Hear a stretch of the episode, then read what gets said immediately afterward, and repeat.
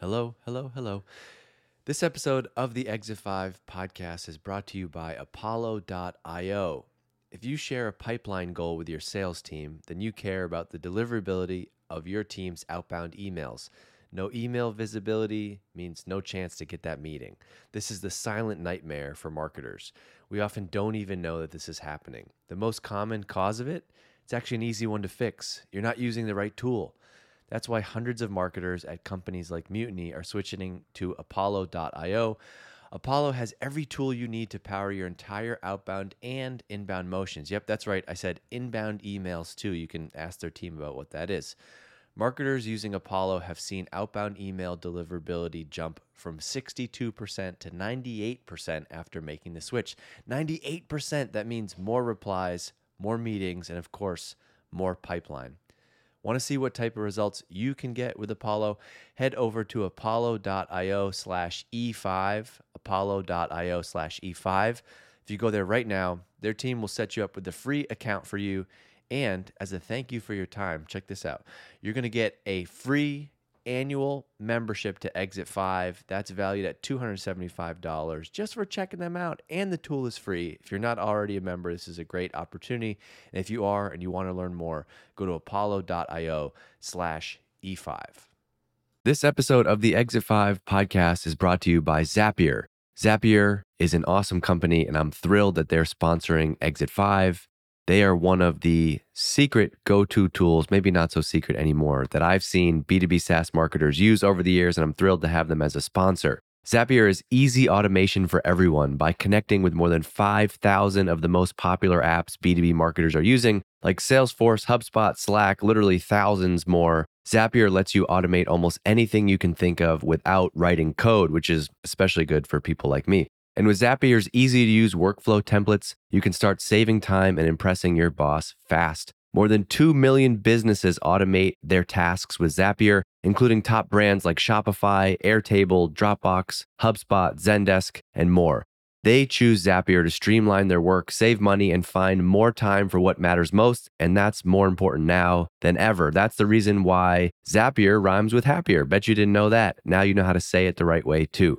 Every day, Zapier customers save more than $10,000 in time per year. With Zapier, you can move new leads into your CRM. You can automatically reach out to new leads, get Slack notifications for important emails, auto generate emails with personalized content based on form inputs, seamlessly synthesize data from multiple sources, reduce human error, and increase accuracy. You can try Zapier for free. That's one of the best things about it. Go to zapier.com backslash exit five, one word. That's Zapier, Z A P I E R dot com forward slash exit five. Zapier.com forward slash exit five. One, two, three, four. Exit. Five.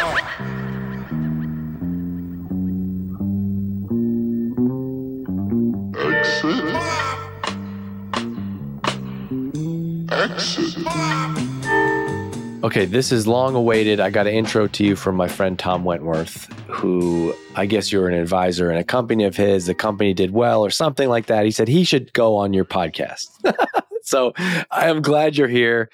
I posted about this. I'm gonna, I'm going to give you the microphone in a minute because I want you to introduce yourself and give your background. But I just want to I posted about you coming on this podcast in the Exit Five community uh, recently, and uh, the reaction was uh, somebody wrote, "Oh my god, for real!"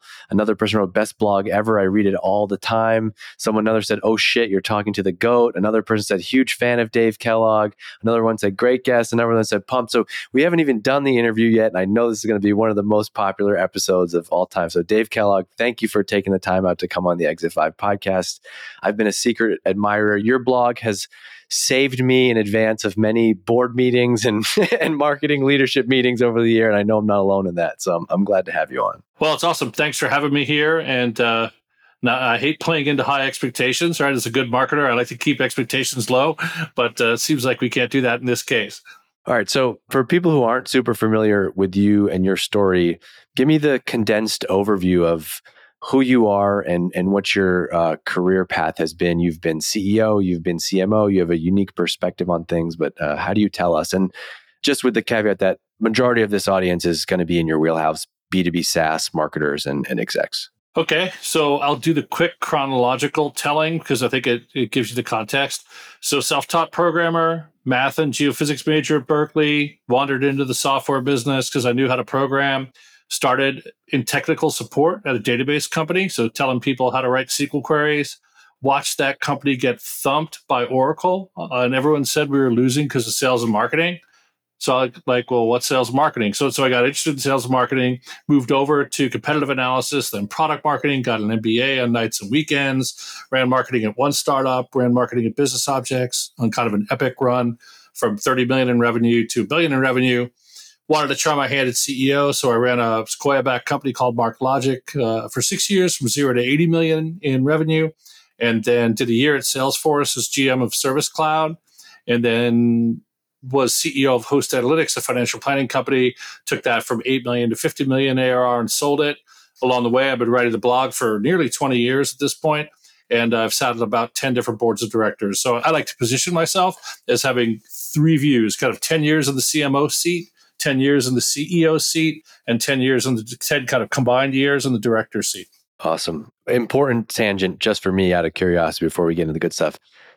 Tell me about your the origin of your blog. You got into the blog 20 years ago before all this stuff happened. Like what, what got you into blogging? Yeah, so at the time I was CEO of uh, MarkLogic, and we sold an XML database system to two communities. I say spies and publishers. Uh, won't talk about the spies, but the, the publishers used us for content repurposing, and they were under threat by the internet, by the web, and by the new coming generation of publishing. Blogging was part of that. So I actually started the blog as an effort to kind of walk in my customers' footsteps so I could kind of comment intelligently on new media that was threatening old media. So that's how it started. I was originally called the MarkLogic CEO blog. And then one day I was wandering uh, the halls at Sequoia and Mike Moritz looked up to me and said, Ah, the Kellblog. and I went, Oh, that's a good name. And uh, since my wife is French and I've lived in France, and I'm a francophone, Kellblog is actually a homophone for what a blog in French. So it, it's kind of funny. But in any case, that's the story. I love it. Do you think you'll uh, continue to blog, or is one? It, can we just create like um Dave Kellogg, ChatGPT program, and someone can just write this on your behalf, and you can go retire somewhere? So I played around with that, and I didn't do very well because I'm not very good at prompting. But I had a friend who's using ChatGPT four, and uh, he put some more time into it, and it still don't feel like I'm out of business. But but I I had this crazy question, which is, what if Dave Kellogg talked to Kurt Vonnegut? What would they talk about? I just wanted to see what it would do, and uh, my friend actually prompted it enough, so it was a pretty interesting conversation. It's up there as a blog comment on a blog post. But uh, I think I'm safe for now. I, I don't know for how many years more, but but for now we're okay. I love that.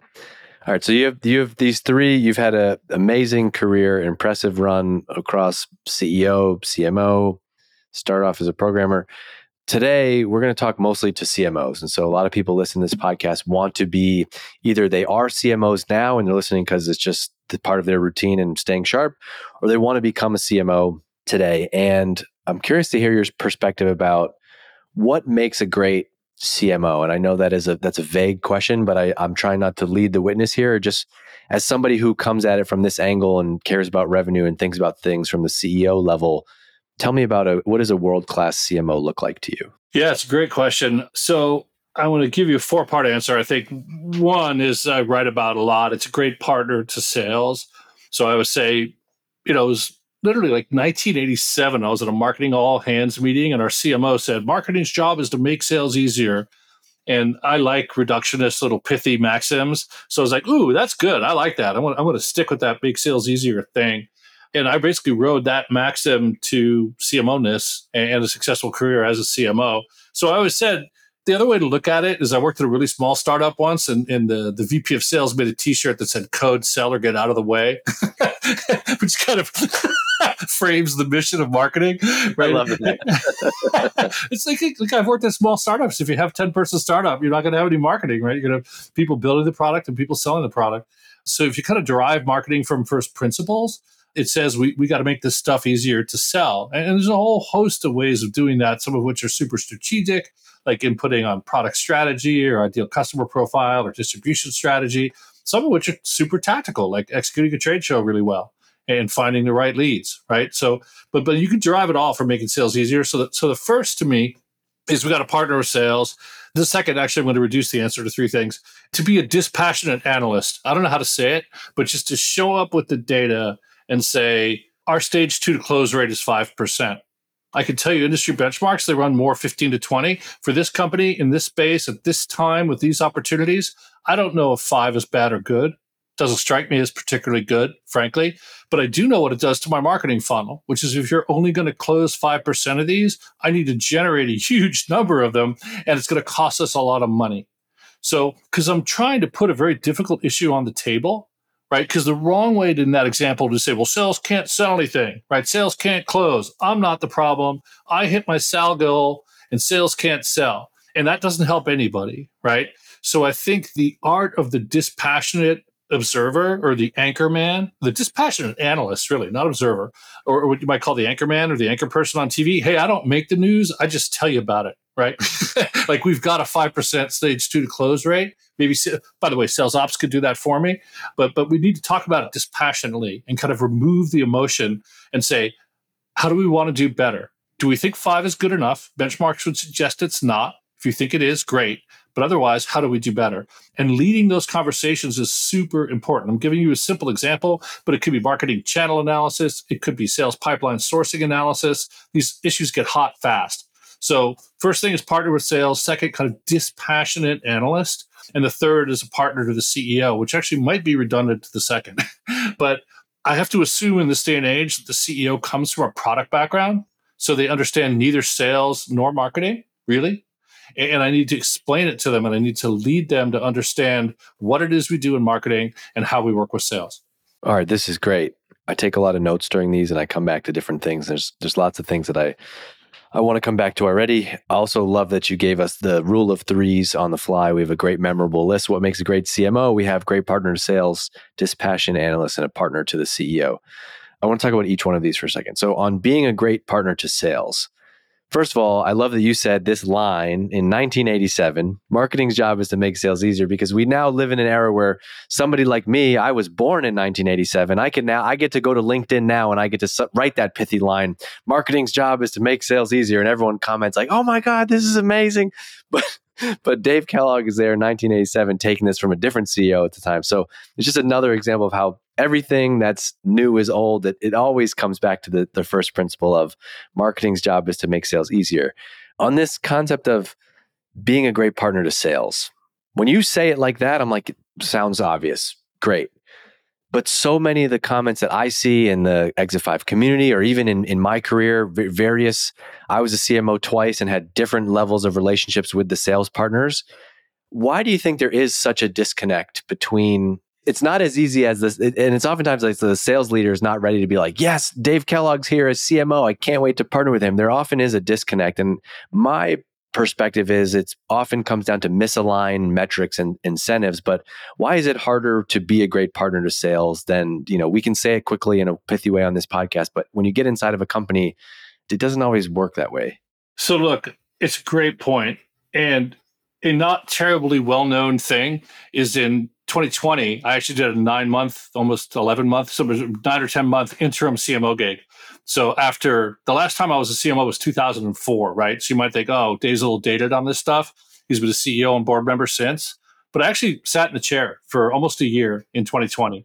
And the first thing I did was bomb with sales, right? And at some point, the CEO was yelling at me, like, why are you and Tim so aligned on everything? And it's like, have you ever read my blog? Like, I'm doing exactly what I said I would do, right? Which is to interlock with sales and we kind of speak with one voice. So, but to answer your question, I think there's a couple of reasons why it's hard. One is just inexperience. Not a lot of sales and marketing people kind of bond themselves together and approach the CEO as a we're one person. Another old movie reference, but uh, all the President's Men, Woodward and Bernstein, their editor started calling them Woodstein, right?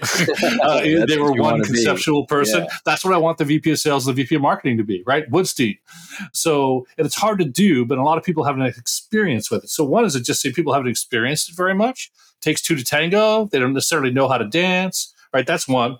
The next reason is trust. I mean, a lot of marketing people know to say the right thing, but they don't actually do it right? And salespeople are like super high EQ. So if you're kind of bluffing them or BSing them or kind of pretending or kind of bowing to the, oh, yeah, we want to help sales flag, but off running big branding campaigns or doing stuff that marketing likes to do as opposed to what sales has asked for, they're going to look at you and go, big hat, no cattle, right? I mean, you talk a good game, but when you place your chips on the table, when you spend marketing money, when you hire people, I don't see it. I don't see the alignment that you're talking about.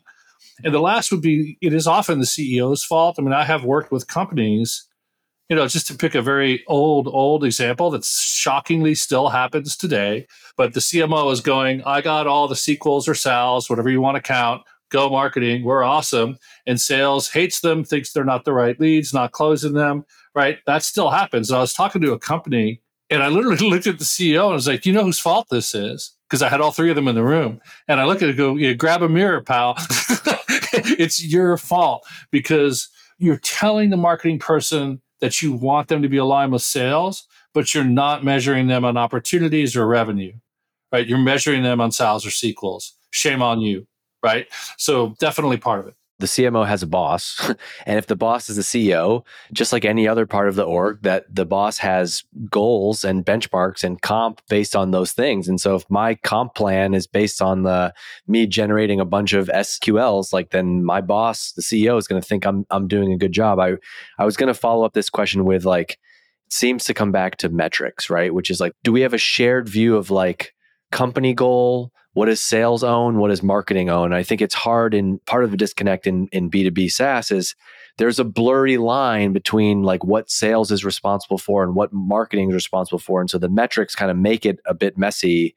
What have you found to be the best simplest like unifying metric? Is it marketing owns opportunities? Yeah. So two things. One on the prior point i'm going to give some risky advice which sometimes works. I'm not going to claim this always works because sometimes it's a no win situation. But if you're a CMO and the CEO says to go right and the CRO says to go left, what do you do? And the answer to me is go left. and it may sound crazy, but but I've seen enough CMOs die on the other hill because the instinct is to go right. Hey, the CEO told me to go right. I'm going right. The CEO will have my back. Sales will be unhappy, but the CEO will take care of me.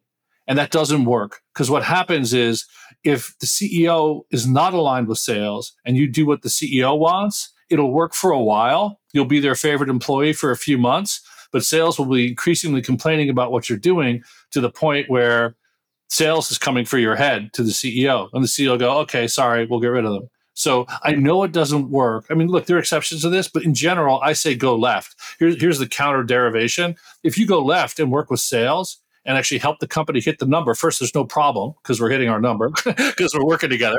And second, sales will have my back. If the CEO goes, I can't stand the CMO and never does what I want, you go, sales would be like, whoa, whoa, whoa, no, they're doing exactly what I want. So I think it's a really hard situation for a CMO. But I think you need to understand if you're in a subtle misalignment, because these things aren't as simple as left and right, right? They tend to be subtle. But if you're in one, step one, get the three of them together and say, I feel misaligned. In fact, I once had a direct report tell me, he goes, Do you know why the asteroid belt exists? And I go, I don't know why. He goes, There used to be a planet in between Jupiter and Mars, but it got torn apart by gravity. I don't know if that's true. he goes, That's what I feel like right now. I'm an asteroid belt. You, you guys are tearing me to bits. I love this advice. I love, love, love this advice because it, it is not traditional, but it's like I just love I love simple, very clear advice. Like it's like when you go to the doctor, I don't like when your doctor's like, well, you could do this and you could do that and you could take that. Nope, nope, tell me what to do. And I think what you just gave people is a actual recipe of something to do, which is if you zoom all the way out, if you hit the revenue number, almost everything is going to be fine. revenue cures all known ailments, as they say, right? Um, so totally, it, it's counterintuitive, which is why I belabor it.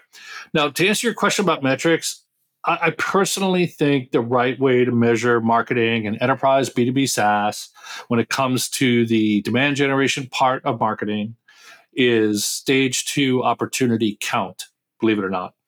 Not pipeline dollars, um, not stage one opportunities, but what I call stage two opportunities, actually looked at by an AE and accepted. Um, because at some point, sales needs to be accountable, right? Sales doesn't get to play the game of they were low quality, which is their low quality. Why'd you accept it? right? So, so to me, you get what I call the marketing is the stage two manufacturing facility, and sales is the stage two closing facility. And if sales has accepted an opportunity, they need to be willing to be held accountable for a close rate of somewhere between, in my opinion, 15 and 25 percent of those opportunities. But, but, but I'm, what I'm trying to do is get rid of the finger pointing. And the most obvious finger pointing place is, oh, they hit their number, but they were low quality and, and we solve that through the acceptance process. If it's low quality, reject it. And if you're rejecting a lot, we're going to challenge you on that. So stage and, and the other just to be quick, I don't like pipeline dollars because it's too skewable. What, what either encourages using placeholder values early in the sales cycle, or you know, marketing can actually miss their goal significantly, but one million dollar opti can offset mm, that. So I actually great. prefer count. Yep. And this seems like something that can't just be done in a spreadsheet or in a Salesforce dashboard. It seems to be that to have this, you need to be sales leadership and marketing need, leadership need to be like actively working on this together on a week by week basis and talking about these things. And so it's not just like I'm looking at some report of what was accepted or not. We're going to have a conversation about this criteria because it, things will ebb and flow. Sometimes marketing will be doing a great job and sometimes they will not. And sometimes sales will be doing a great job. And so you have to have that kind of weekly rhythm of like if you're reviewing stage two opportunities is it a sales issue? Is it a marketing issue? It has to be this it has to be kind of this shared relationship. Do you have a rough way of how you like to actually make this real? Like how do you enforce this? How do you build alignment? Do you meet on it weekly? What's the process? So i think the right answer is to have sales and marketing leadership meet weekly. Hey, so I created Exit 5 to help you build a successful career in B2B marketing. First, it started off as my private podcast on Patreon, and many of you who listen to this today probably are OGs and remember that. I was talking about my lessons and learnings going from PR intern to CMO. Then it morphed into a Facebook group and quickly became one of the top resources for marketers in B2B SaaS. Today, this is a full blown company. We have three full time employees and ambitions to grow the team and keep building and hire more people this year. And we're investing in everything that's working, which right now is everything. It's amazing. We're making a big uh, update to our community. We're doubling down on this podcast to serve the 5,000 people that listen every week. We're investing in our newsletter and written content to help the 16,000 people that get our emails. We're even hosting our first in person event in September. We're building Exit 5 to help you grow your career in B2B marketing because really there's no school for B2B marketing. You can't get a degree in how to build pipeline, and there isn't a playbook for how to get promoted in your career. And that's why I'm telling you right now to go and join the Exit 5 community. Go to exit 5.com. You can click join right there. There's a free seven day trial. So if you're listening this podcast, if you are one of those 5,000 people that listen to this podcast every single week and you have not joined our community yet, go and do that. At least go and check out the seven day free trial. You'll sign up, you'll put your credit card in, but we don't bill you until seven days. It's a seven day free trial. And this is this is really Dave. We really do all of this. I want to build a company that is customer friendly, and that means that if you sign up and two weeks into this thing, you realize it's not for you, you can email us and cancel. But I want you to go check it out. It's a seven day free trial. Go to exit5.com. You can get in our community and you'll see why it's so much more than just a discussion forum. Exit 5 is a B2B marketing resource that's there for you when you need it the most. When your boss comes to you and says, Hey, we need you to come up with an ABM strategy for this year, and you've never done that before, you go to Exit 5 and you ask that question, or you go and search the hundreds of posts before you. When you want to look for a new job, but you're not ready to post about it on LinkedIn yet, you can quietly browse for open roles and see who's hiring inside of Exit 5. Or maybe you need to build a peer group of other people in your job function, but LinkedIn is too broad to dig through. You can find out who else works in product marketing in your niche or who else who else is a director in the $1 million to $10 million company range. You can do that inside of Exit 5. Maybe you want freelance, maybe you like you need to make a video in a pinch and you need recommendations for a freelance videographer that can work on your next product launch video and they're located in the US and within your range of budget. That is why we built Exit 5 and that's what you can go in there and do. So go and check it out exit5.com, start a free trial and we'll see you inside of the community. To discuss handoffs because that handoff point is critical, right? Like once it's a stage 2 and sales has accepted it, they're pretty much accountable for closing it so the marketing conversation is how can I help? Right? Hey, I've noticed after the demo the conversion rate is low. Do you want a new demo? Right? Do, do or I noticed we get stuck on financial viability, so he wants to build an ROI model. Right? I can help you all the way to the closed deal and thereafter, but it's there's a difference between I'm your helper kind of riding shotgun and I'm driving, which is in the high funnel, the, the tofu, right? I'm driving. So to me, the handoff point is important because I switch roles. It's not that I don't have any roll down funnel. It says I, I switch the shotgun. And up funnel, I think the answer is the handoff point matters enormously because it's just so hard. I don't know how to say it, but what can go wrong at the handoff point? A, we can get inundated, right? Where, where we just we go to a big trade show and have a ton of leads and we get behind, right? Now we're not calling people back and we need help. What else can happen? There's what I call a floating bar, which is starving reps tend to accept low quality opportunities and reps who already have 15, 17, 20 opportunities tend to reject good ones. So we need to be watching, right? Because you know, God didn't declare that we were going to generate opties in the exact distribution needed by sales, let alone the right number. But basically, what I'm coming down to is distribution, right? Because after we run all the marketing and after we hit our opti per quarter goal, who knows if the Chicago sales rep has enough opportunities or the New York one is carrying 34 and can't possibly call them all back and the Chicago rep has seven and is working on two total non-starters because it's better to work on something than work on nothing, right? And that's why it has to be so close. And we need obviously we watch that rejection rate because get you get a lot of information on that, but you also listen to Gong calls, Chorus, Jiminny, whatever your tool is. Just go listen. So to me, it's like a weekly meeting where we just sit down and talk about the handoffs. It's the same thing I do with partners, where we have a weekly meeting to say, okay, or services, sorry, services and partners but where we say this opportunity needs some services. Do, do we want our team to do it or our partner's team to do it?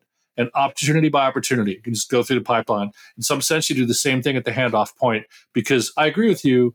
The answer is not in the spreadsheet here. The answer is on the ground, and it's it's not in the averages really. And the spreadsheets tend to present the averages. And then you can that's a great framework to then go and present a united front to the rest of the the team. And hey, here's what we're doing. This is the revenue team. Okay, number 2 on your list of what makes a great CMO is the art of being a dispassionate analyst. And I love this. And go back to the example that you talked about and having a 5% close rate. I do think it is, I've made this mistake. Many people that I talk to, we instantly go into defensive mode right where i'm going to i'm going to present to the leadership team about why we're behind on this number and here's all the excuses and reasons. But what you said when you positioned this way being the dispassionate analyst you made me think of this which is an important lesson that i've had to remind myself of. You as the cmo you often have to cook the dish. You have to make this amazing meal but you don't own all the ingredients. You know you don't control sales. You don't control product. You don't control the market or the roadmap or this partner or that partner. And so i think when you can take the lens of being a dispassionate analyst you're then presenting more as the hey this is uh, i'm the manager of this portfolio and i i want to rally the company and i want to get your help it's like when you go in there with on the defensive of like here's why we're at this number and here's here's all these 15 excuses i just would love to hear you talk about that perspective a little bit more yeah super look i think i developed this perspective because I'll tell you why I developed it. It's an interesting story. Um, it was a long time ago. I was at Business Objects. We ran the company on geographic P&Ls. And we'd have this problem where the French were pretty unaggressive. So they they planned to grow at 30% and grow at 32. And the Italians were really aggressive. They planned to grow at 70% and grow at 65. And every meeting, the French were heroes and the Italians were zeros, right? Because the French are making plan and the Italians are missing plan, despite the fact the Italian absolute growth rate is twice that of the French. And, and these are not the actual numbers, but uh, highlighted to dramatize the idea. And I went, this is messed up. I, I, mean, I understand that making plans important, but the Italians are growing twice as fast as the French. And we're kind of giving medals to the French and, and kind of, you know, dissing the Italians. What, what are we going to do about this? So I created a, a local market share chart. At the time, you could actually just kind of map basically I mapped our growth to our competitors' growth in each of those countries, and, and basically you take your your revenue and divide by divide everyone's revenue by your revenue. So your line is always flat, and then anybody who's coming up is gaining relative share. Anyone who's coming down is losing relative share. So I call it the relative market share chart. I would just be the dispassionate observer. I didn't have to give a speech about gaming plan performance or plan negotiation or all the stuff that I actually thought was happening. that like, wow, the French are better negotiators because they negotiate a really low plan, and our you know our well-intentioned Italians are terrible negotiators. So instead, I just put the data up, the dispassionate. That's where I got the dispassionate from, because that's a very unpleasant thing to tell a management team. Everyone's celebrating because most of the people made their numbers. And you're like, folks, we might be making our numbers, but we're losing relative market share in three countries. And you could just see it right there. So what do we want to do about it? And, and I think why I say the dispassionate analyst is I just present the fact. I never say why and I never say what to do about it. I present the fact and say, do we think this is a problem? Yes or no? And then once you get agreement on a problem, if somebody goes, what can marketing do to solve it? Let's take a different example now. Say it's that stage two to close rate that's too low. Do we agree that 5% is too low? Yes or no? Because if we don't agree it's a problem, no point in fixing it. And then if we agree it's too low, the dispassionate person, well, what can marketing do to fix that? 15 things. And there is no right answer. The right answer is the one I agree to with the CRO, period. That's the right answer. So if you take that point of view that says, we, we basically, I'm going to be a dispassionate analyst, I'm going to present facts, we're going to agree to some things we don't want to fix and some things we do. And as a good marketing person, you've got a thousand tricks in your bag. So there is no right answer. The right answer is the one that I agree with my CRO to go execute. And that is super powerful. And that's what keeps you aligned because that's how you avoid the blame game. The funny thing you said at the start is I tend to go offensive. You tend to go defensive, right? My natural tendency is like, we're losing market share, uh, which makes everybody mad at me. Your tendency, like many CMOs, is to be defensive because we get beat up so much, right? And the right answer is to be right there in the middle. Well, I think what you said there is really important, which is like you got to have the perspective of like, hey, look, I'm the dispassionate analyst. Like, I got 15 ideas of how we can go about this, and I just think a lot of people, or maybe this is just this comes with wisdom over over the years, but I think like as a for me as like a first time marketing leader, I felt like, oh my gosh, we're behind on this number, and everyone's going to hate me for it, and I'm going to lose my job when like when you go to that bag of tricks, like what's in that bag of tricks is actually not just marketing tactics. It's never just like, oh, let's do a webinar or let's change the homepage. It's like, oh, it goes deeper than that. It's like maybe we need to change our ICP. Maybe we need to try this offer. Maybe we need to tweak this product. It's like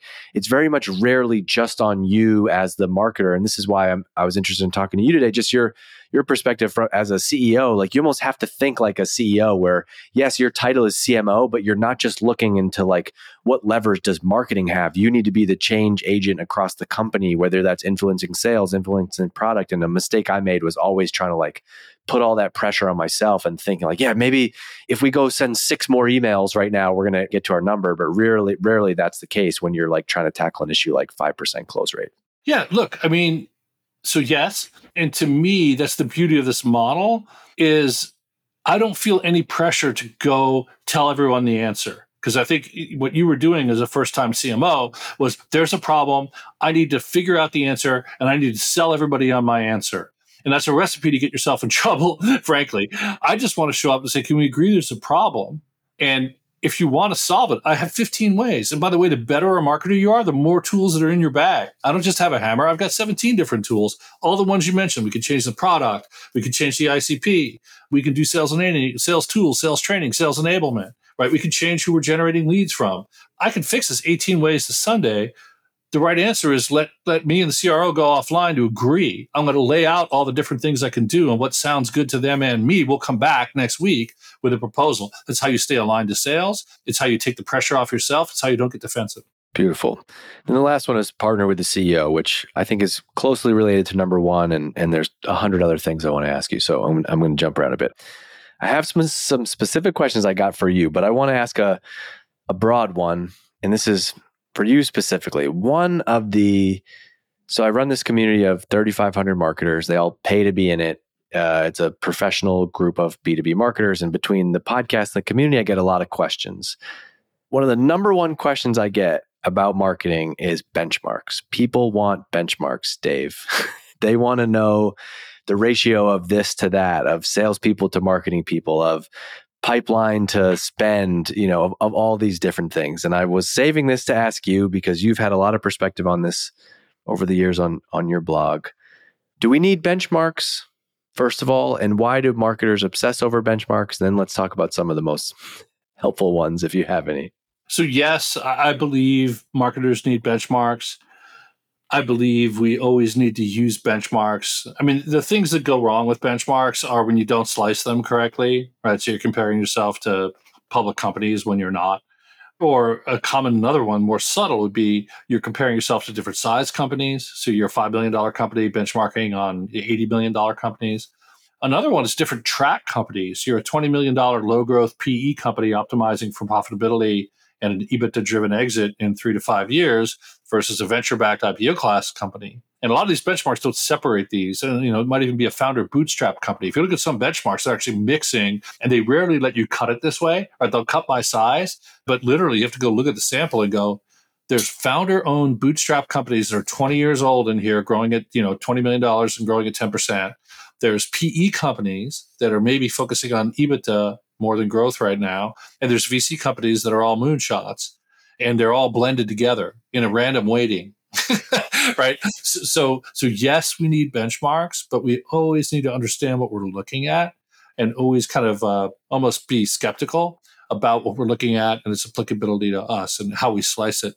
I think we like benchmarks because we get asked questions by sales and finance. I think we use them partly as a defense spec. I think partly good faith, we want to know how we're doing.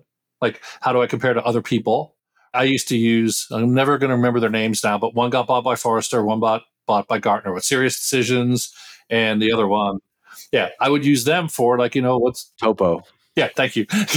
Topo and SiriusDecisions. I used to use them a lot. Uh, there's one called OPEX Engine, which is more financial benchmarks, but some stuff. There's the Pacific Crest study, which is more company level metrics. There's RevOps Squared, which is more company level metrics. But yes, I try to use benchmarks because A, I, I want to know how I'm doing. B, I'm going to get asked, right, by finance and or by sales. So I like benchmarks personally, uh, but I'm, I'm never kind of a slave to benchmarks. I'm never, I don't rule the benchmarks or I don't let myself get ruled by benchmarks. You know, it's like an average family has 2.2 kids. So, honey, let's go try and have 2.2 kids, right? Can't do it, right? Doesn't even make sense to try and do it. So, we need to be thoughtful in our approach to benchmarks, but I think they're very important. So, the other thing you didn't talk about when it, when it comes down to data is to me just uh, market research. So I'm a big believer that people today are pretty good about using benchmarks. They're very good about using internal systems data, but we've almost forgotten about market research. And back in the day when I was first in marketing, you didn't have a CRM system. So you, you couldn't actually do all this internal analysis. So you'd do market research to look at your funnel and just do the, you know, hey, have you ever heard of this company? Have you ever considered buying them? Did you ever try buying them? Did you buy them? Why or why not? Right. That used to be a market research exercise, not a reporting exercise off a of CRM. And I still think you should do that to complement your CRM analysis because CRM, remember, only shows you the people you found. And what about all the people, especially if you're a startup, who never found you? What about that vast majority of people who never heard of you? They're completely omitted from your analysis because you're not looking at them. So that's my view. Yes, on benchmarks. Yes, on internal reporting, and yes, yes, on market research. In the market research example, are you talking about actually hiring some type of market research firm or, or, or finding a way to do it on your own? Yeah, proprietary studies typically cost 20 to 50K, right? But if you're of any size, that that's not a huge percentage of your marketing budget. And you can, let me just tell you the kind of things I would ask in such a survey. First, I would do a quantitative part where I am trying to look at the funnel, right? I get me and my top competitors and do does interest consideration purchase roughly repurchase? Oh wait, wait, pause on that for a second. Yeah, I, I, I love that because I feel like um, that's the perfect medicine. That's the perfect like way to figure out what you should go and do. Right? How many times do we just go and do marketing to all stages of the funnel, but you go and do this research and you're like, well, nobody even knows you exist compared to these five competitors. And so, oh, well, that's going to tell us what our marketing should look like over the next three to six months. First, sometimes we just, there's too many things to do. We don't know what to focus on. I love that or the counter, which is the one I actually started doing this for. Nobody's ever heard of us, right? if I had a dollar for every time the sales leader told me that nobody's ever heard of us, right? I'd have an island somewhere.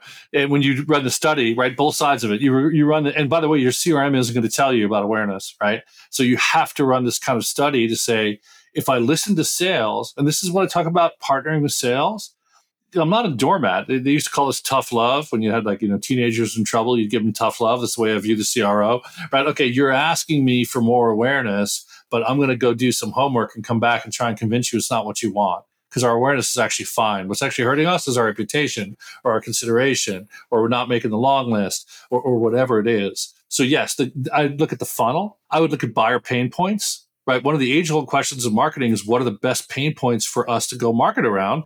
I'd have a list of 15 pains, 10 pains that we could solve and rank order them. And then when I say, hey, I want to run a webinar themed on my last company, I'd say uh, mistakes in board decks, board deck preparation. Sales would be like, well, I'm not so sure. I go, well, I ran some research and it says this is it. And I might even research my customers and say, what do you use this for? Like, hey, it's the number one use case in our customer base, and it's a super high pain point amongst prospects. Let's go market on this. Right. There's a bunch of other things you can go survey, but it's that sort of stuff that you're not going to find in, in the internal reporting. Just using myself as the example in this, I think the first time marketing leader in me would be like, I was no way I'm going to take 20, 50 grand and spend it on a research firm. Like we'll figure that out on our own. But now as I'm hearing this back and replaying my lessons and losses over the years in my head, I'm like, well, actually, no, that would be an incredible investment because I'm basically trading you 50 grand to have like the right playbook to go and generate millions of dollars in pipeline. And I just think that that's such a better way of thinking of it versus me trying to justify, well, what's the ROI on that spend going to be? The ROI is going to be figuring out our whole freaking revenue strategy, revenue strategy. Absolutely. And if you're really good, I mean, to, to, me, I always said, look, I'm spending 5% of the budget or whatever to make sure the other 95 is spent more wisely. That's one way to look at it. Uh, the real marketing uh, guerrilla marketer asks 10 questions they can turn into white paper on the back of it. So I get an asset out of it as well. I get a bunch of questions I'm going to use for my marketing planning, but I also get, you know, state of the CFO priorities in financial planning. And based on these 10 questions, and now I've got a white paper and a webinar so I can have it all. I love that 5% to get security on the 95%. I think that actually answers my benchmark question too, which is if I can answer this for you, it seems like if you can carve out the budget to do it and sign up for a service, and I don't even know who does this today, whether it's Gartner or Forrester or SiriusDecisions, whoever, but it sounds like it's worth it to tap into one of those to get access to some of those benchmarks and guardrails, whether it's for headcount, budgeting, forecasting, different types of ratios. Yeah, I think so. Look, I would I would always try and do it at at not terribly large scale uh, because in the end you're spending 20 30 40 50k hopefully maybe 50 these day and age, especially with Gartner and Forrester owning them. But you're getting data that's hard to get somewhere else. And uh, you know the alternative is a lot of Google searching and a lot of networking with friends. I mean, you can waste a lot of time trying to get those numbers, and they'll be less credible anyway. Because you're going to say, well, what's a good MQL to S1 conversion rate? And you're going to go, well, according to my five friends who I asked, 10%. And it's just, it's not as compelling. So in my mind, it's worth having the data. I always think about exactly that balance we talked about. I must be willing to spend something to make sure the other, I used to call it measurement too, because the other question is how much do you measure your program, spend on that. And I'd be happy with a 10 90 ratio, frankly. So you could probably afford it earlier than you think. And it'll make your life. And I was glad to watch you kind of go, hey, wait a minute. When I was a CMO, this might have been a really good idea. and it would have been. Yeah. Think of all the meetings. And when you just said 1090 on programs there, you mean like you're spending 10% on something that's good. to guide the other 90 yeah either the measure to benchmark to try and give you some idea. Because a lot of marketers are so proud they spend 100 zero but it's like well how do you know you spent the 100 right? And you can say well i'm a b testing but if you're a b testing the wrong hypotheses you're not going to find out. If the number one buyer pain point was something completely different from what you're a b testing you're, you're not going to find it so. Here's a listener question. This is from tom wentworth himself. He says ask him how much CMOs need to know about SaaS metrics versus how much of that should come from the CFO or FP&A. Look, I'll tell you a story. One time, I have a very distinctive point of view on this issue, but one time at Business Objects, an investor was in and they were everyone was sick. Nobody could make the meeting, and it was you know somebody who owned like a million shares of the company, and I was the only guy available. And it was like Fidelity or some you know big institutional money, and they wanted to meet. And they said, "Well, the only guy we got available is the CMO, so you're going to meet them." Uh, and I did the meeting, and the guy kept asking me all these questions, and I knew all the answers. So at some point, the guy was like, "Are you COO or CRO or CMO?" And I'm like, "No, I'm CMO." Uh, and I, obviously always remember that meeting because he was quite surprised that I was a CMO and I knew all those numbers. I think the CMO should know a lot about SaaS metrics and, and just the, the answer is it would be great if you could fill in for your CFO on an investor relation call. That would be the bar I'd set. Could you actually, if needed in a pinch, fill in for the CFO on an analyst relations call or investor relations call? And it means you're going to have to be pretty fluent in the numbers of the business and I think it's only good for this because now you'll understand. I don't know how to describe it, but a lot of the SaaS metrics, they help you like tune your car engine, right? They're not just about making investors happy and want to buy the stock. In fact, I, I do a blog post on this called the investor versus operator perspective on metrics. And I think you should take the operator perspective because you're an operator. It's helpful to understand the investor one, but uh, and it will lead you to different metrics. Like investors like CAC payback period. Operators to me it's less applicable because like well which part of it's broken? There's three parts of it. And i don't know which one to fix. If you tell me if you tell me it's 36 months i'm not going to buy your stock and i don't care why right? But if you tell me it's 36 months and my job is to fix it i need to know are we spending too much on sales too much on marketing? Is the subscription gross margin too low? What's breaking the ratio? So yeah it, so long story short i think knowing those numbers report i'll give you one other story. So when i worked at salesforce i worked for a guy who worked for benioff and once in a while, I'd go to Benioff's staff meeting, filling in for my boss. And I would spend like an hour memorizing a spreadsheet of numbers because I, I think in kind of numbers driven cultures, you need to have all this stuff in your head. If somebody asks you what's the service cloud pipeline in France and you don't know the answer, I would argue that's like a career ending move at Salesforce, right? And certain other companies, like they're not going to ask you 15 questions. You're going to get asked one out of the blue in a segue and you need to know it. And, and I like those cultures because it means people are on top of the numbers and they understand what's happening with their business. So I like that as kind of an ante. Because if you don't know all those numbers, I don't know how you're making decisions, right? I, I kind of believe in guided intuition. Whereas if I steep myself in the context and I actually know what's happening and I can play 20 questions around numbers to demonstrate that to you and then say, look, my sense is we should go this way because I believe my brain is somehow kind of synthesizing all that and helping me get the right answer, maybe in a way that's not easy for me to articulate. So that, that's why I like it. But yeah, I'm a big believer in running by the numbers, making your team that. run by the numbers. Yeah.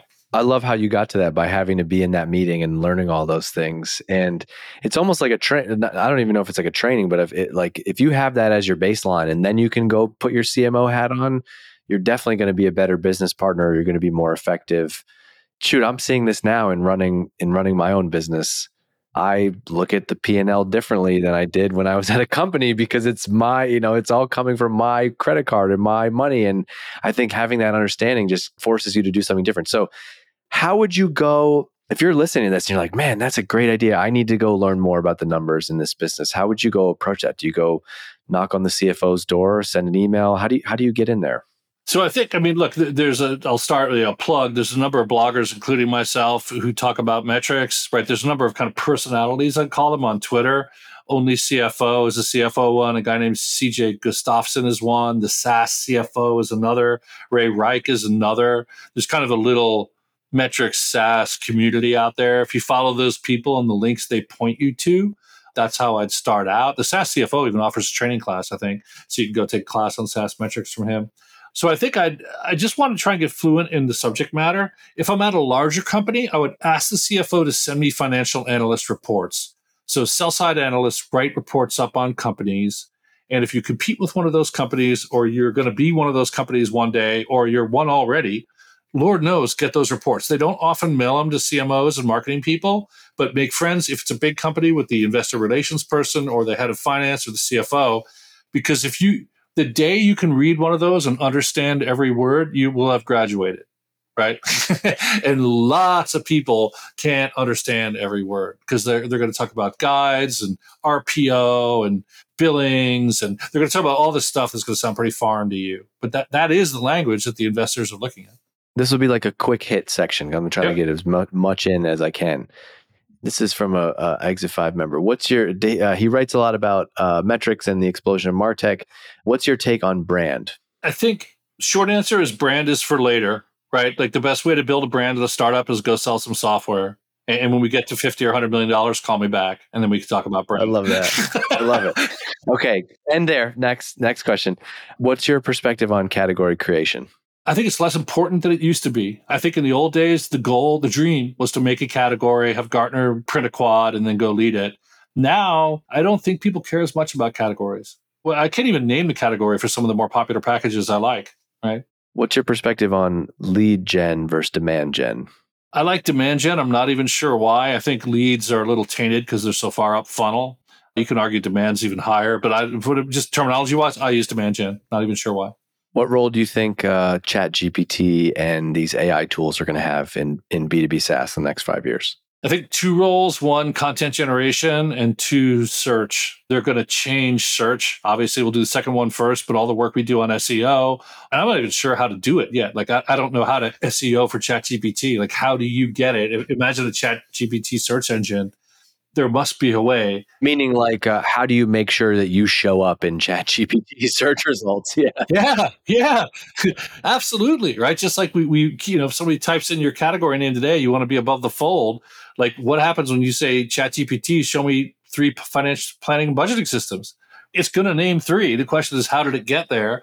And how do you get yourself on that list? So I think it's going to change the whole world of SEO on the demand gen side. And the web is kind of our number one tool for generating demand. So it's a huge change on the demand gen side. And then operationally, it's obviously a great tool for generating SDR mails, generating content, et cetera. So I think it's going to change the content generation business and it's going to change really the web demand generation business. All right, Dave Kellogg, I could have interviewed you for for 3 hours. If you listened, I took a bunch of notes. I'm going to write these up. This will be in our podcast, but this was fantastic. Go to kellblog.com, K E L L B L O G.com. You can also follow Dave on Twitter, kellblog. And I think one of the things that you said there is great. And I'm going to try to extrapolate a lesson from that, which is about learning SaaS metrics. And if you want to go deeper on that, I love the mental model of finding one or two people in the space and just reading like don't worry about following 10 and 15 different perspectives. Find one or two people and uh, like you've been that for me and so i think people can continue to follow you but i just appreciate all the knowledge that you've that you've put out there. If you want to go more on any of these topics go and check out dave's stuff and make sure you tell him that you uh, enjoyed this interview on exit 5 dave kellogg thank you so much for doing this. Thanks for having me. Exit. Hey, thanks for listening to this episode of the Exit 5 podcast. If you're in B2B marketing and you want to grow your career, you should also go and check out everything that we have over at exit5.com. We've got articles, we've got videos, we've got templates. Plus, we have a community, a community of over 4,000 B2B marketing pros.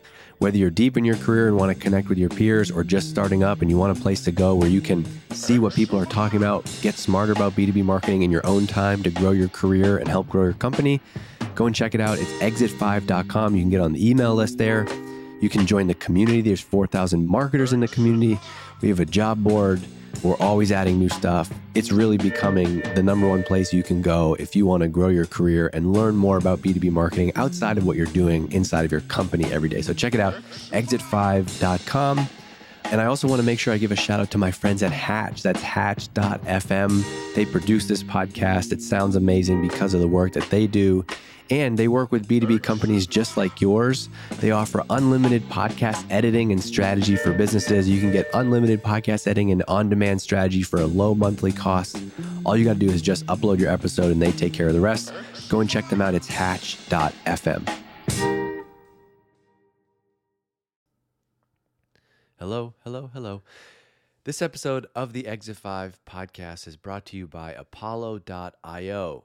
If you share a pipeline goal with your sales team, then you care about the deliverability of your team's outbound emails. No email visibility means no chance to get that meeting. This is the silent nightmare for marketers. We often don't even know that this is happening. The most common cause of it, it's actually an easy one to fix. You're not using the right tool.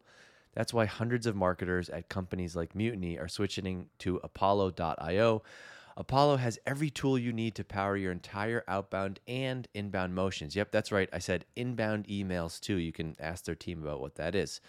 Marketers using Apollo have seen outbound email deliverability jump from 62% to 98% after making the switch. 98%, that means more replies, more meetings, and of course, more pipeline.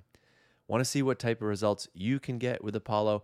Head over to apollo.io slash E5, apollo.io slash E5. If you go there right now, their team will set you up with a free account for you. And as a thank you for your time, check this out. You're going to get a free annual membership to Exit 5. That's valued at $275 just for checking them out. And the tool is free. If you're not already a member, this is a great opportunity. And if you are and you want to learn more, go to apollo.io slash E5.